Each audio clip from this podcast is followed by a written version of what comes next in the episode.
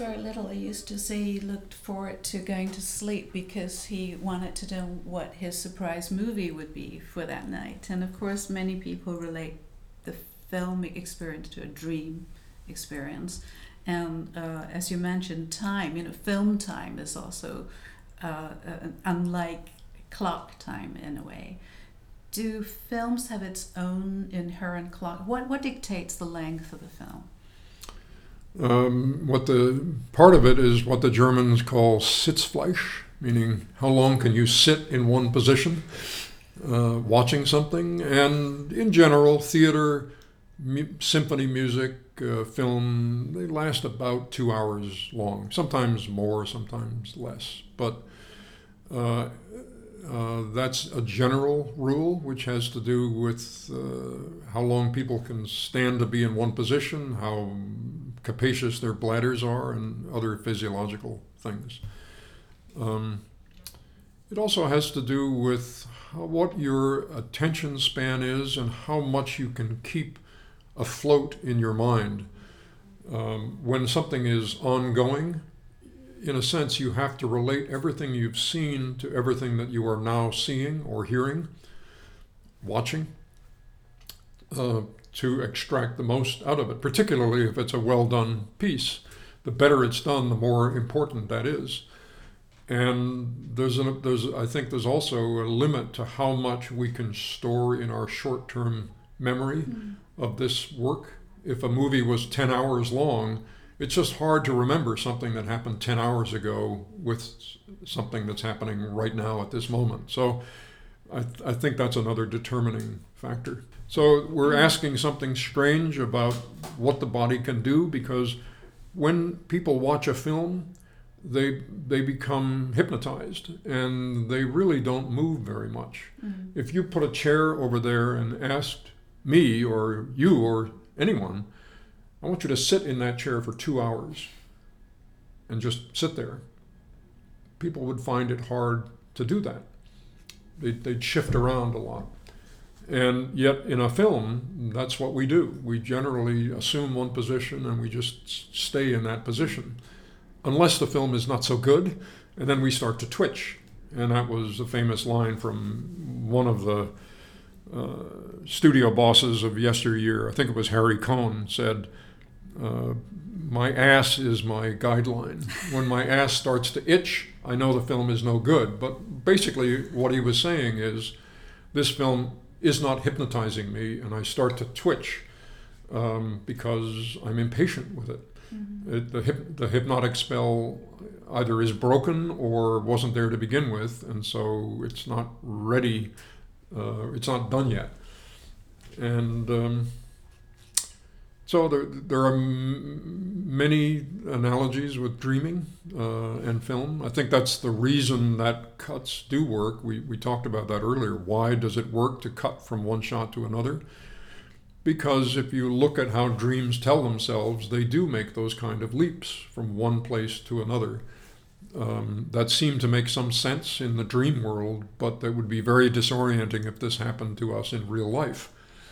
Um, but it happens to us all the time when we're watching films, and I, I, think that's one reason that the the grammar of films evolved as quickly as it did. Uh, when you think how new it is as an art form, it's because it's tapping into something that we have probably many tens of millions of years of experience doing. Because animals dream, your, our dogs dream, we dream. Um, we dreamt long before we were human, I think, and um, we're just tapping into that world when we construct a film. Mm. One of one of the paradoxes that I don't know the answer to is that um, uh, let's say that um, half of the films made are comedies. Maybe it's not quite that, but let's say that. And the the more laugh out loud they are, the more we like them. But we don't have com- comedic dreams. We don't laugh at our dreams. Certainly, we don't laugh 50% of the time. Usually, dreams are either terrifying or they're just mysterious or ambiguous. What is this trying to tell me? Or they're strange. They're funny in funny strange, not funny haha. Mm. Why? Why that? Hmm. And you may afterwards you might go, huh, you know, but that's hardly a belly laugh.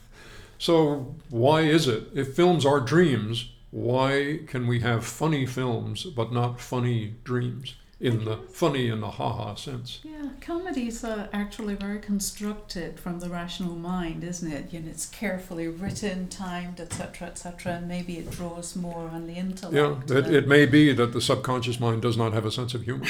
that that humor is no, I think that may yes. be part of it. That mm. humor is the result of um, uh, the a dislocation between uh, expectation, logical expectation, and result. And he slipped on the banana peel. We didn't expect that. And it's funny because he's wearing a top hat and yet he looks ridiculous. Mm-hmm. So our logical brain, which is fairly much the, the prized possession of human beings, is at work. And so that, that may be it. This leads me to your next aspects question, Walter. Um, if you were a landscape, what do you think you would be? Mm.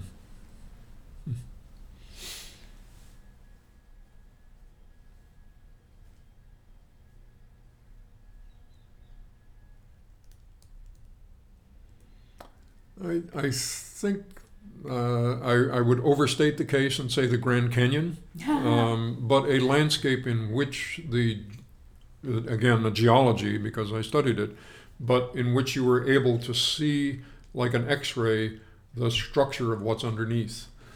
And that's fairly limited to us when we look at a fully um, vegetized landscape with forests and uh, farms and everything.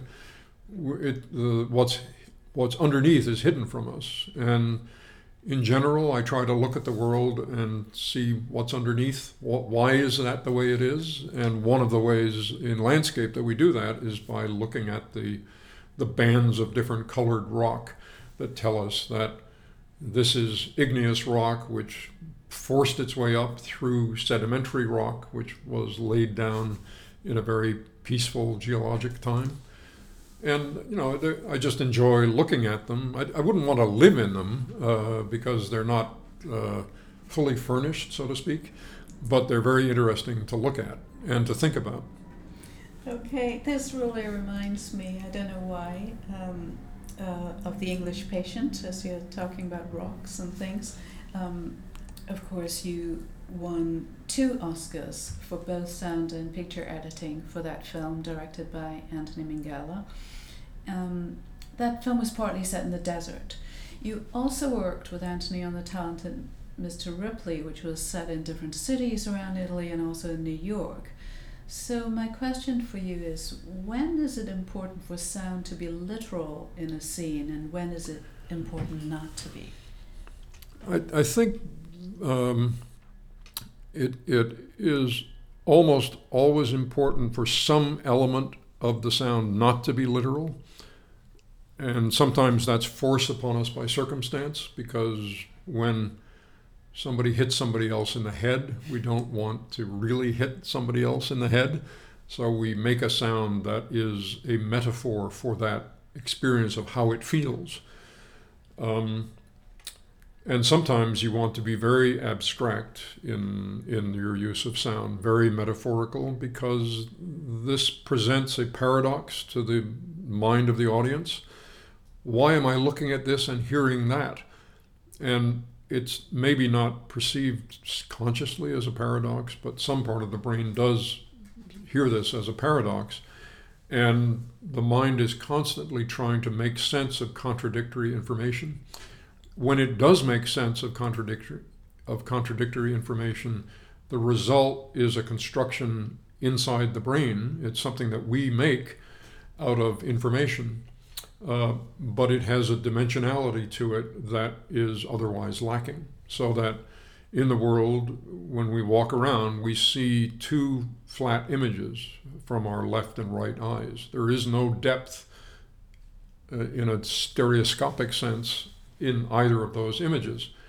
So the, there's a slight difference between what we're seeing with each eye, and this difference is handed over to the brain as if to say, you make sense of it. And the brain does most of the time, and it aligns those two things, and it says, the reason I'm seeing this is that the thermos bottle is further away than the pair of glasses. And it presents this to us as a three dimensional world. And we do this uh, very frequently in, in film, and we can push it actually quite hard, and the audience will accept it. The example I, I, use frequently for this is the, the sound of the screeching elevated train in The Godfather just before Sollozzo is killed. Michael has a gun in his pocket and he's sitting at the table and he's coming up with the right the, the moment to kill this guy and McCluskey and uh, the scene is just a simple restaurant scene between three people talking in normal conversational terms. What you're hearing is inc- an increasingly loud elevated train. This takes place in the Bronx, where these trains uh, are everywhere. And from having been in the background, it gets louder and louder and louder and more screechy until finally it reaches what you might say is the breaking point, and it's at that point that Michael stands up and pulls the gun out and shoots. And at that moment, the sound suddenly disappears, which is a clue that it was not a real sound, that it was a metaphorical sound. And it's interpreted by the audience most of the time. They're not even aware of it really as a separate thing. It gets, interpreted as Al Pacino's performance or Michael's dilemma. In a sense, that sound is the anguish of the neurons that are trying to come to terms with this decision, which is life changing. And then when he makes the decision, the sound disappears. So, how important is silence in the film and how do you convey it? Do you need to convey silence with sound, in fact, in a movie? It, it can exist, silence can exist in absolute terms. The, the end of Godfather 2, uh, the last shot of Godfather 2, is absolutely silent. Um, what we have done, uh, this is Michael sitting alone by the lakefront uh, after the Kay has left his life and he's he's alone. Very powerful at maximum power, but maximum aloneness.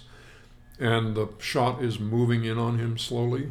And as the shot moves in on him, we, the mixers, are taking out all of the sounds one by one uh, until at the end, in the last five seconds or so, there is nothing.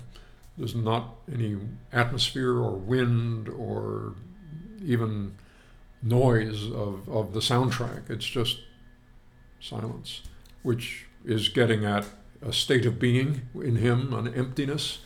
Um, so you, you can get there. You have to be careful about how you get there. If if we got there suddenly, people would think the soundtrack broke. Mm-hmm. So we have to follow a curve of awareness of the audience and and have a good intuition about how steep that curve is and modify our skis, so to speak, uh, to follow that slope fairly exactly. But it, sound silence is an extremely powerful effect, and film is really the only art form that can use silence in a creative way. There are certain art forms that, like painting, that have no sound in them at all. They are just visual elements. Um, my, my father believed that the painting should evoke a sound, um, but there is no literal sound along with the painting. Um, obviously, music has silence in it, but you can't have that silence for very long. If if the orchestra played and then stopped and then just sat there for two minutes, the audience would get very restless, or they would think, "Have I come to a John Cage concert?" because Cage pushed against that uh, envelope firmly. Same with theater. Um, Samuel Beckett can play with silence, uh, but he's one of the few playwrights to be able to do that. Usually, if people stop talking for a long period of time, the audience begins to get restless because they they can't see deeply into the eyes of the audience of the actors, so they can't really tell at a deep level what the, audio, the actors are thinking. Mm-hmm. Um, but film can do that because you are you can be in silence and yet still sustain the audience's interest because they have this these eyes to look at. Um, and in fact, you can probably quieten down the entire auditorium yeah. if you control it right. well. Yeah. There's a there's a wonderful line from Bela Balázs, who was a, a, Hungarian film theorist of the early part of the 20th century, who said, "In silence, things look at us with wide open eyes." So here here he's talking about even objects having eyes in a sense that an object presented in the right way in silence will somehow seem to stare back at the audience, mm. and that we can use that effect as well. You mentioned your father, who was a, a, a very accomplished um, painter. Since you both studied the uh, history of art and being his son, you have a very keen appreciation of aesthetics. Is it the responsibility of the filmmaker to entertain an audience's aesthetic sense, do you think? Yes, I, I, I think so, although that can be very subtle. Um, I just the, the, other day looked at uh, Elena, the Russian film that came out five years ago, um, which is a domestic drama um, set in two apartments. The, the apartment of uh, the couple, who are the main focus of the story, and then the apartment of the wife's son by another marriage. And you, you travel occasionally from one to the other in a taxi or a train but most of the action happens in these apartments. And so it's it's on the one hand from a a um, level of um, uh, visual excitement like uh, Star Wars or something. It, it's negligible because it's just people's apartment, but it's very carefully considered what how the composition is and how people move in those compositions. So it's uh, it's like being served a meal of something that seems to be very simple, but it's been done in such a refined way that you extract more taste out of it. It's, it's not the hammer blow of fat, sugar, and uh, salt that fast food gives you, um, but it's uh, more better for you, and uh, and teaches your palate something. So, yes, I I think it's important. Um, and you know we tend to focus on the human face and if the faces are interesting that's enough for us sometimes uh, because of our of who we are and what our focus is my dinner with andre um, is a movie of uh, a dinner with andre with wallace shawn and andre um, is it visually uh, a smack in the pusser. No, it's just two people talking at a restaurant. But it's fascinating because of what they're saying, but also the expressions on the people's faces. So you you, you know it it keeps us entertained. Maybe not a wide audience entertained, um, but as Lincoln as Abraham Lincoln said if you're the kind of per- if you like these sort of things, then this is the sort of thing that you'll like. Yes, indeed. I remember at the end of Waiting for Guffman when he ends up selling uh, like movie memorabilia in his shop, and amongst them were uh, uh, my dinner with Andre action figures. Right. And a friend of mine has got them because he was working with Wally Shawn. I am uh-huh. so fantastic jealous. Yeah. I wanted to go back to your, your film Return to Oz, which you directed and co-wrote, because that was also beautifully designed and and um, incredibly thoughtfully designed. But you didn't edit it yourself. What was the reason? No, I, I generally believe that uh, the um, the triangulation afforded by another point of view is is important at every stage in a film's uh, creation and at the in the editing as well. I know very talented filmmakers who edit their own films. The Coen brothers uh, immediately spring to mind, although they credit um, uh, Mr. Jaynes. Um, his name, first name will occur to me in a second. Um, but they, they edit themselves, and it's it's fine. So it's a it's a matter of predisposition. The number three seems to be very um, important um, in work and in life and in spirituality, I guess. Yeah. Uh, but I wanted you to talk to one interesting phenomenon, which is to do with uh, du- dubbing. Uh, once I think you mentioned that if you have one set of footsteps, you have to be accurate. If you have two sets of footsteps, you have to be accurate. But once it goes into three, you mm. can basically more or less do anything. Why is that? Well, it's this tendency, and I call this my a law of two and a half, that, that something happens somewhere between two and three, which is reflected in everything from the concept, the religious concept of the Trinity, to the Chinese ideogram for forest which is three trees. It's not four trees, it's not 10 trees, it's not two trees either, it's three because there's something about not only the human mind but the animal mind that when there are three of something, it lumps them together into a new concept. There's an emergent concept that that comes about at when you cross from duality into trinity. Mm. Um, if you uh, have, uh, there are certain birds um, who, who may lay five eggs in their nest. If you creep in and, and while they're gone, you take one of the eggs, they come back and they're not upset. If you come back and take another one of their eggs, they're not upset. If you come back and take the th- next egg and leave them only two eggs, they are upset. Because when they look at their nest, they see many eggs, meaning more than th- three or more.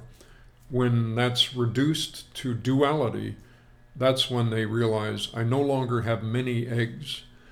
There's a book by George Gamow on physics called 123 Infinity about the tendency of human primitive tribes to count in similar form. So I, I, think all of us do that at, at a basic intuitive level. If you throw coins on a table uh, and ask how many coins are there, if you throw five coins, it'll take a moment for somebody to answer. If you throw 10 coins, it'll take quite a long time. If you throw three coins, they'll get it right away. Mm. If you throw two coins, they get it right away. Obviously, one coin, they get it right away. So, again, something is similar in our brain to the brain of birds when it mm. comes to counting um, uh, objects. Mm. Um, animation has had a great resurgence in recent years. Um, have you worked within this genre at all? I I have. I directed a animated film a couple of years ago, which was an episode of the series Clone Wars uh, which was a Lucasfilm production. Um, I was at a uh, indeterminate point in my schedule. Nothing was looming, and George Lucas uh, approached and said, "Why don't you direct one of these episodes? It only takes 12 weeks, and it might be fun." And he was interested in getting people in who did not have experience in animation because he wanted to infuse the filmmaking with the sensibility of live action shooting. It's a big collaborative art. I, I didn't do um, anything other than the most elementary blocking of animation. Then I had a team of four animators working with me who would then uh, flesh that out in more detail. And then this was sent in turn to animation studios in the Far East. I think this one went to Singapore, where an army of people work for six months doing all of the detailed animation. Crazy. So, how important do you think it is for artists to to remain childlike? Uh, childlike. Another word for childlike is uh, neoteny or neotenic. That may be a word we just invented right now. Um, but neoteny is a strategy of evolution uh, that when a species gets stuck in a evolutionary branch that is a dead end and no more movement is possible, uh, the the strategy is to um, back up in a sense and to take the life form as it evolves from the egg or whatever it happens to be to take a juvenile form of the life form and extend that juvenility uh, to give it the mixed blessing of, of sexual activity, even though it's still juvenile. Um, and that's how you can um, sort of pull yourself out of the mud, so to speak, and change course and go off in another direction. And artists are constantly faced with that dilemma uh, in artistic sense that we're constantly exploring the landscape, just like evolution is exploring the the evolutionary landscape. And like evolution, we frequently find ourselves at dead ends, and um, either we content uh, ourselves with that dead end and just kind of burrow down and sit there, or we we back up and in a sense become more childlike and explore options that are available to us as children or as a childish way of thinking of the world and then move on. Um, uh, there's a great line from a physicist whose name escapes me at the moment, but he said, The, the great questions are the questions that children answer, and getting no answer, stop asking. So artists are really the children, in a sense, who try to ask the questions that we have stopped answering. Oh, very good. Um, in fact, once um, I, am reading a quote from uh, the excellent book by Michael Ondaatje, uh, The Conversations, which was uh, a book of interviews with you. Um, and you said that editing is a matter of orchestration, mysterious when it needs to be mysterious, and understandable when it needs to be understandable. So, does this relate to the eternal human spirit of both seeking understanding and also wanting certain things to remain mysterious. And yeah, yes, I, I, think so. It, it's uh, I think all art forms are, uh, especially those that use time as a as an element, are navigating this line, uh, this twilight zone between self-evidence and surprise. If if the work you're doing is constantly surprising but never clear, it becomes chaotic mm. and therefore boring quickly because okay he he emerged out of that silk hat. What next? Anything is possible and therefore nothing is possible really. On the other hand if everything is predictable if everything is self-evident of course of course then we're not surprised and so we have another kind of boring um, so um, in an ideal sense, I think uh, art, um, music, uh, film, theater, again, thing, dance, th- things that have a time component to them, um, need to uh, be a sustained deja vu experience where you don't really know what's happening next. When it happens, you think, oh, of course, then that happened. Mm. And uh, so it, again, you are surprised, but at the same time, it is self evident that what happens, what happens does not seem arbitrary. You are a translator, Walter, of um, Curzio Malaparte's um, novels, and you. Am I right to think that he wrote in prose, but when you translated, you translated into poetry? Is that a way of um, maintaining mystery or, or is it dictated by other considerations? He, he did write poetry. I, I have not, he didn't write a lot of poetry, mm-hmm. and I have not translated his poems. Mm-hmm. Um, and it was as much a surprise to anyone what happened uh, in the process of translating his uh, work, very little of which has been translated into English. And um, I, I was using my undergraduate education in Italian and my experiences uh, in Italy uh, uh, to um, translate uh, some of this work. Um, and um, it almost spontaneously started to break itself up rather than being blocks of prose. It began to be have this raggedness on the page like free verse. And I'm not a big aficionado of poetry. I, I find it hard uh, frequently. The, the I have a few favorite poets, uh, Rilke and uh, um, is is is a main one. Um, so, uh, but not not a lot. Had you um, written poetry before you started? No, no, I never never wrote it, and I don't even l- like reading it very much. Um, um, so I, I, thought, well, this is interesting. I will let this happen because maybe I will learn something. And I think, in retrospect, it had two aspects to it. One of them was um, his his imagery is and and description is very rich and dense, mm. and he doesn't break things into paragraphs. Uh, the the blocks of text are solid blocks. I mean, he, he has paragraphs, but not frequently mm. compared to how we write today mostly. He was he was active really from the 1920s to the late 1950s as a writer. Um, and he was writing in Italian, which has a musicality to it that, in a sense, is is the relief of the block of text. English doesn't have that musicality, so breaking it up on the page was a way of imposing an English version of musicality, a rhythm into it. Mm. I learned something though in the process of doing that, uh, which I, I I was hoping I would learn something, and and what I learned um, was, first of all, that the state of mind of a translator is very similar to the state of mind of a film editor. And that, in a sense, film editing is a kind of translation. Uh, what we're translating, though, is we're translating from the language of text, which is the screenplay, to the language of images and sounds in time.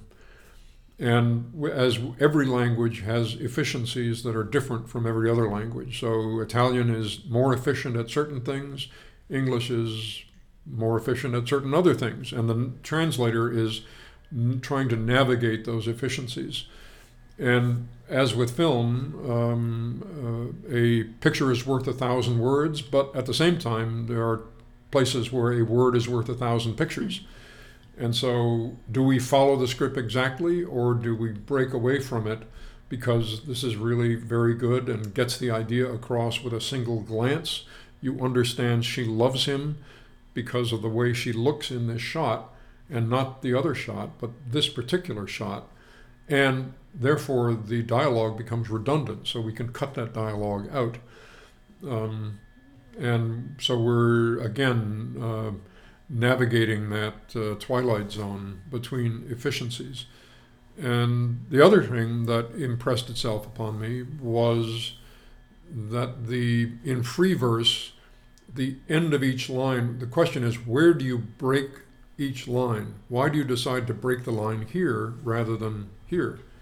On the one hand, it has a lot to do with the inner architecture of the line, the rhythms of the ideas and words and thoughts and you want to break it at the right point, mm-hmm. given the rhythm of that line. And here the analogy with a shot is very close, that we, we sustain a shot in film depending upon the internal rhythm of the shot visually and the ideas that are being expressed. And when those rhythms and ideas have reached a level of maturity, that's when we cut to something else. But at the same time, in free verse, you expose the last word of the line to the ultraviolet uh, effect of the page. The blankness of the rest of the page is a way of secretly underlining that word, of giving it a significance that it doesn't have if it's buried within the prose.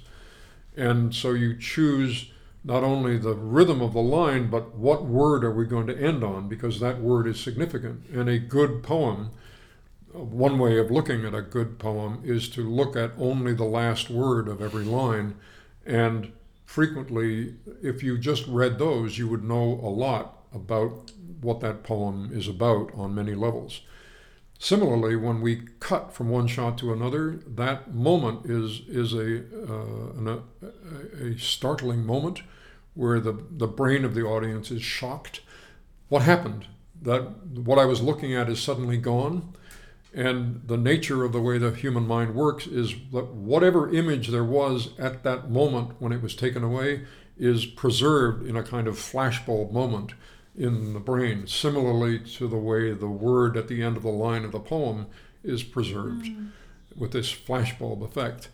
And so you, as an editor, want not only to cut at the moment of great greatest uh, tension uh, and resolution according to the rhythm of the internal rhythms of the shot, but also what image are we going to leave the audience with when we cut to the next shot? Ideally, that image should be as iconic as possible because it's out of the alphabet of those iconic images that the audience is going to gain a deeper understanding of the film that they're looking at.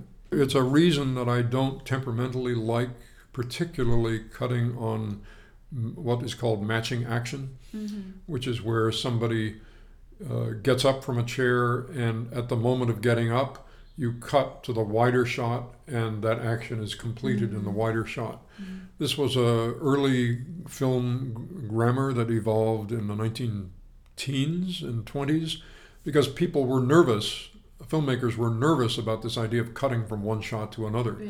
And they thought that this sort of blowed a little smoke across the shot. And even in some films, they would do a very quick dissolve from one shot to the other, like a four frame dissolve mm-hmm. to soften the blow, so to speak. Mm-hmm. But what cutting on action does, though, is remove that iconic flashbulb effect and gives that moment of the cut a, a, a bit of a, a confusing stutter to it that is correct under some, some circumstances, but I don't rely on it um, anywhere near uh, a large percentage of the time. Mm-hmm. Um, I'm going to ask you your third aspects question now. If you were a season, what would you be, Walter? Hmm. I think this season, fall. Mm-hmm. Um, and again, I don't. I, I, I, it's harder for me to analyze uh, that. Um, you you are forced in the fall to confront a certain mortality. Um, the leaves are falling, and the colors are different. And uh, on the other hand, it's also a there's a coziness to it um, that is uh, heartening. Um, and the harvest is in.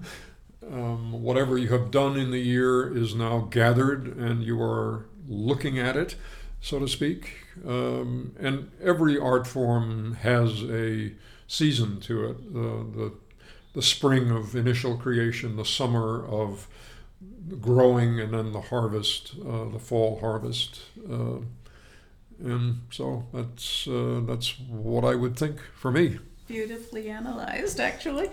Um, I hear you once received a fortune cookie which said that you had a quiet and unobtrusive nature. Um, by this, I interpret that you're a keen observer of life, the universe, and everything.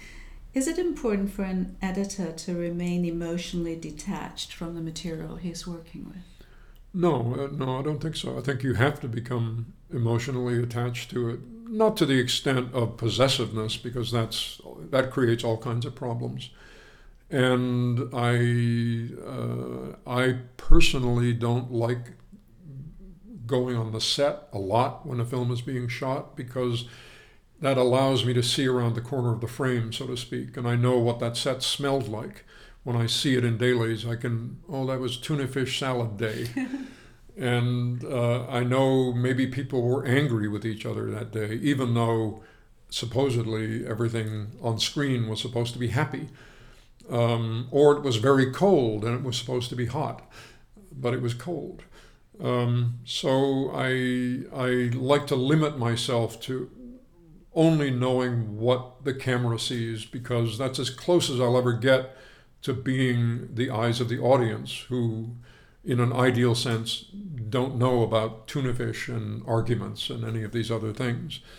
Um, because it affects how you deal with the material in some subtle way that I'd rather not know about. So that's not exactly emotional attachment, but it's a it's a kind of attachment that I where I try to, I do try to distance myself from the material because the editor is one of the only people who works on the film at that level at such an intimate level who can distance from the actual sometimes slightly bloody practicalities of shooting.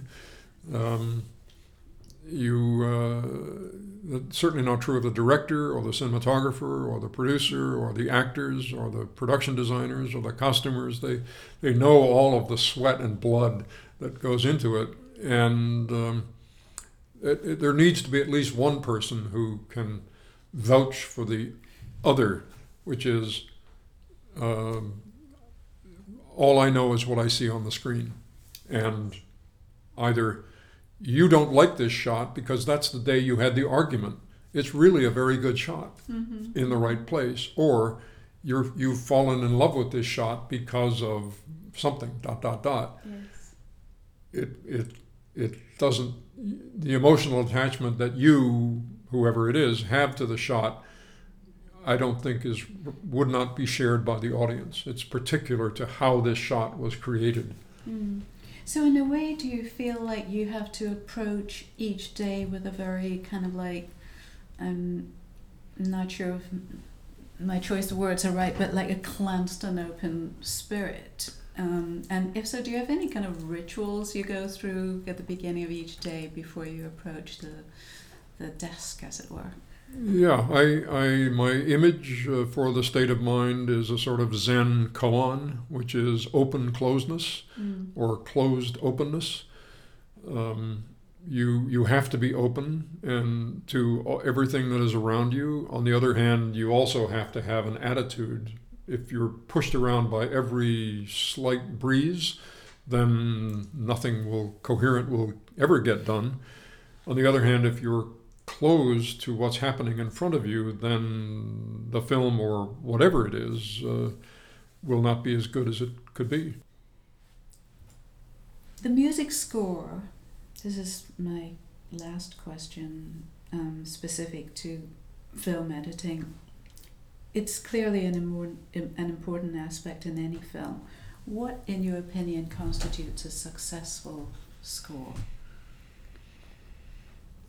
Well, um, the there there's a couple of ways of looking at that. The the strictly um, commercial way of looking at it is: do people hum the melodies when they come out of the theater, and will they buy the the album of this music? And does the music in some way enhance the emotional effect of the film in a way that nothing else could. Um, having said that, though, uh, my my personal preference is uh, to avoid using music as the emotional key to every moment in the film. In other words, a kind of guide track to the emotion of the film, so that no moment of the film is without music, and we are hearing the music all the time and it's telling us what we should be feeling. I, I don't like i don't gravitate toward that style of composition. And I, I think the danger of that is very similar to the danger of athletes using steroids. It undoubtedly has an effect um, but in the long term for the health of the sport and for the health of the individual taking the steroids you should not use this stuff the body produces its own steroids naturally.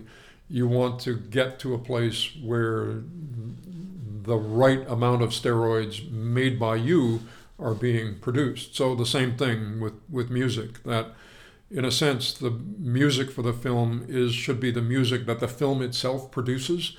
What I mean by that is uh, the, the great value for me about music is that it can coalesce emotions bring them uh, to earth in a sense to allow the audience to metabolize emotions that are sometimes ambiguous and then prepare the audience for the next round of whatever it, whatever it is.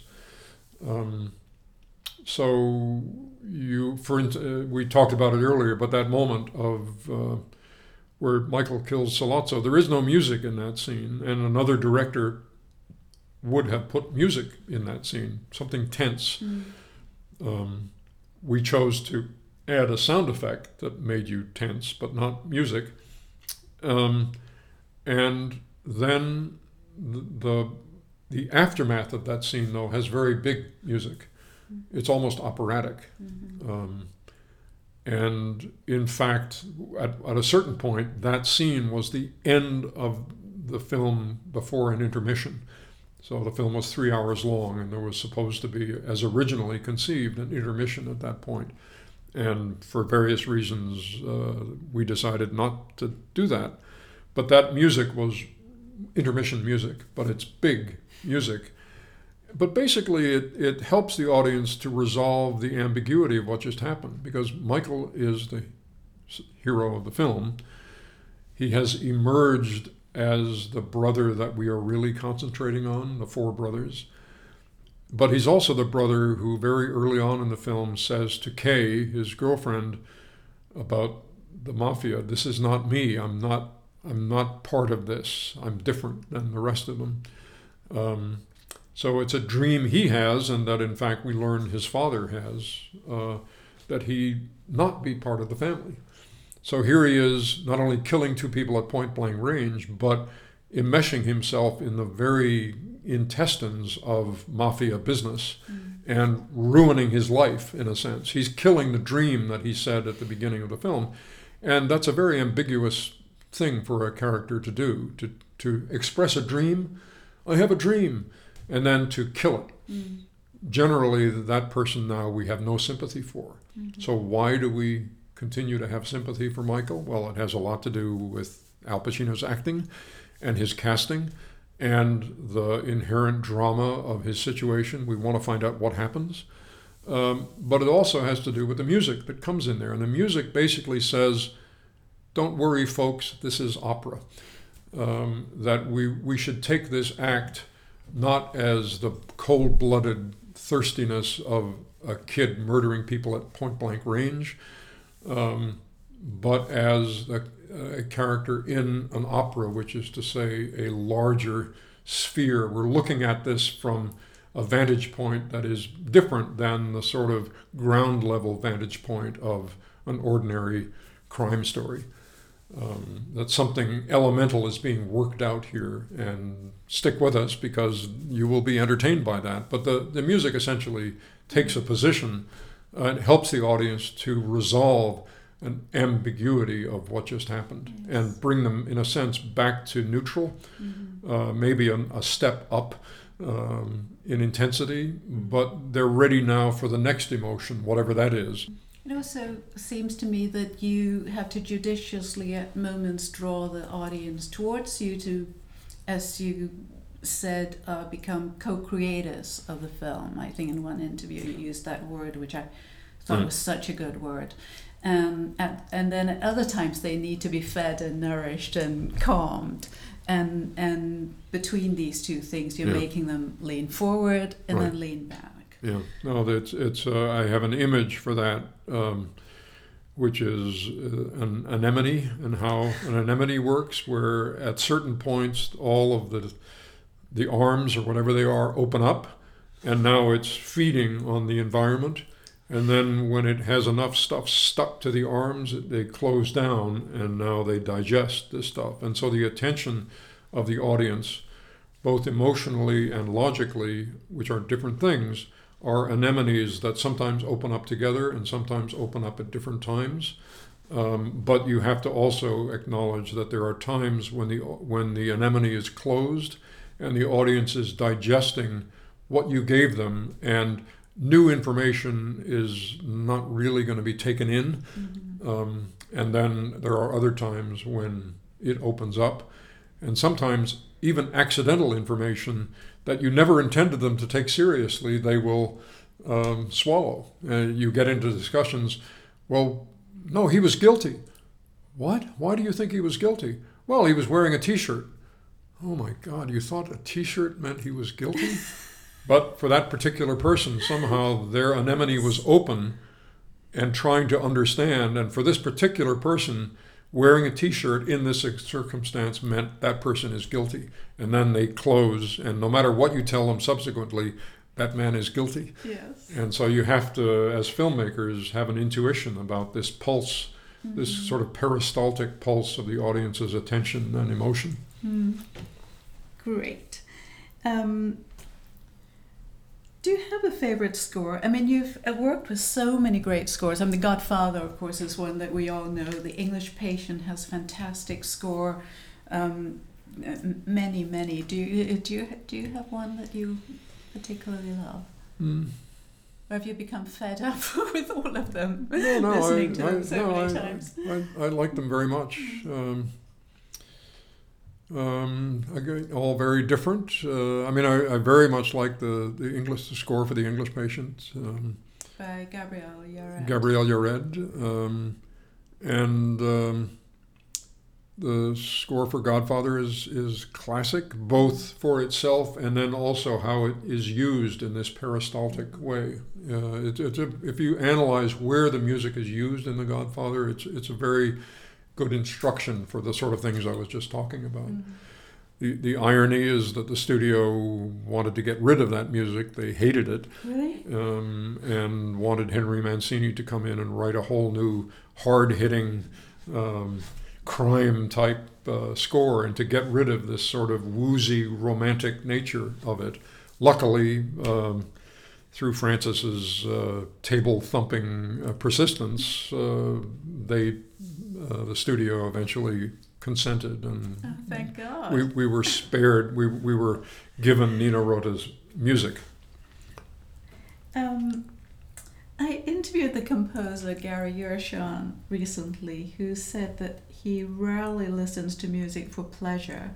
When you're not working, uh, do you watch movies for pleasure? Is it or is it always related to work? I'm not a big moviegoer. Mm-hmm. I, there are times, and you know, I, I've, I've seen two films in the last week, which is a lot for me. Uh, but I can go months without watching a film, either in the theaters or on television, Be- because for the same reason I think that Gary does. I'm, I'm I'm so full of it when I'm working on a film that it. Uh, it's almost too much for me and everyone is different and i know people people like marty scorsese look at films all the time and they are nourished by that constant um, uh, feeding of something that clearly needs to be fed for them and for me it, it's different um, the other two scores, I, I was just thinking, uh, very different. As I, I love the score for Return to Oz by David Shire, which is a wonderful uh, evocation of fantasy, and yet it's anchored quite strongly in the, the music of turn of the 20th century America. Um, so it, it, manages to do something very complicated in a very simple way, which is the essence of style. And uh, David Shire's other music for the conversation, which is uh, just a piano, um, and a, at times a prepared piano that, that is using that music to trigger certain things in a synthesizer. So there's a piano edging into the electronic, mm-hmm. depending on what the content of the scene is. But that's another classic example of, I think, of where how judiciously to use music and how to use music that is very perfectly proportioned to the what we were talking about earlier as the the chamber music aspect of that film. Mm-hmm. You know that that there are very few instruments in that film compared to something like The Godfather or Apocalypse Now or The English Patient or any of these other much broader canvases. This is very spare. And in a, in a sense, it's an American version of uh, Elena, the Russian film that uh, I was looking at a couple of days ago. Mm-hmm. Um, so now going away from films did you bring us something that you love, which has nothing to do with your work? So it can't be a photon or a pot of honey or something. What did you bring? I did. I, I brought you um, the solar system, and this is not going to be a discussion of Bode's law, but uh, here it is. It's the solar system. it's a 2p coin. Right. And with Her Majesty the Queen's right, and it's a newly minted 2p coin. Yes, very shiny. Very shiny. Um, but if if as a thought experiment you uh, can believe that this in fact is the solar system and that the outer circumference of this two pence coin is the outer orbit of let's say Pluto, um, then the question that I ask myself and I find a great deal of uh, amusement and interest in contemplating is if this is the solar system, and we say are two gods looking down at this solar system, we know also that this is a flattened disk in a much larger flattened disk, which is the Milky Way galaxy. So the question, and you have to imagine this because um, you're, you're just listening to sound at the moment, but if this is the solar system, how big is the Milky Way galaxy that surrounds this object? Mm. And I put that to you Oh, um, um, to if- use your gut imagination to imagine the this island universe of the galaxy. And the, the guttier you make your answer, the better. Don't worry about uh, trying to calculate it. Just if this is the solar system, how big is the Milky Way galaxy, of which this is a small part? uh, the size of Britain. The size of Britain. Britain. That's a good answer. Um, in, in a sense, it's better than some answers of physicists whom I have talked to who say, uh, it's as big as this room. In fact, it is very big, um, but it's as not only as big as Britain, it's as big as combined Britain, France, Spain, Italy, Germany, Poland, Sweden, and Norway. So basically, as big as Western Europe. If you made Western Europe into a galaxy With plate shaped tectonics. right and with plate tectonics, you just swirled Western Europe into a circle, this coin somewhere lost in by the if you imagine this coin lying by the side of the road somewhere in Switzerland Mm. then you have some sense of what the solar system is lost within our galaxy, let alone the rest of the universe, which is composed of what we now think of as hundreds of billions, if not many, many uh, more uh, galaxies, just like the Milky Way. So this, this, uh, whenever I put my hand into my pocket and pull out a coin, I uh, have a little, I, I feel something in touch with um, our position in the, the universe at large, because there's the solar system, and here by implication is the rest of the universe. Well, the solar system is very small in comparison to you, so that must be a good thing. Right. I, I think. Your consciousness is much bigger than the solar system, clearly. I mean, the other thing uh, to wonder about is if, again, we were two large gods looking at this solar system, and there on the Earth, which is an inconceivably small dot on this coin, um, if the animals, meaning humans, on that dot invented a way of moving matter through space at the speed of light, which we think is impossible, but let's say they did it. And we- would say, well, look at that, those cute little things. They've actually done it. Amazing, amazing, amazing. Okay, let's, uh, let's come back tomorrow at the same time and see how they're doing. If we came back tomorrow uh, at the same time, that spaceship would have gotten to there.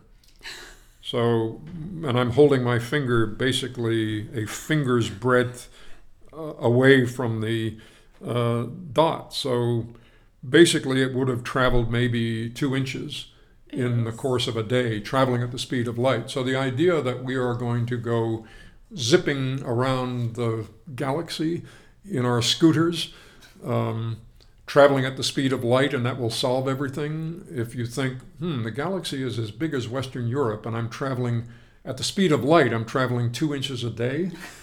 Um, that is quite a challenge uh, for and we're us. not even talking about the multiverse. And we're not even talking about the multiverse, indeed. So either it's impossible or we're going to figure out something else, some wormhole way of transitioning between spaces in the universe or between one universe and the next. Does this make you feel good, Walter? Uh, yes, I guess in a certain level it does.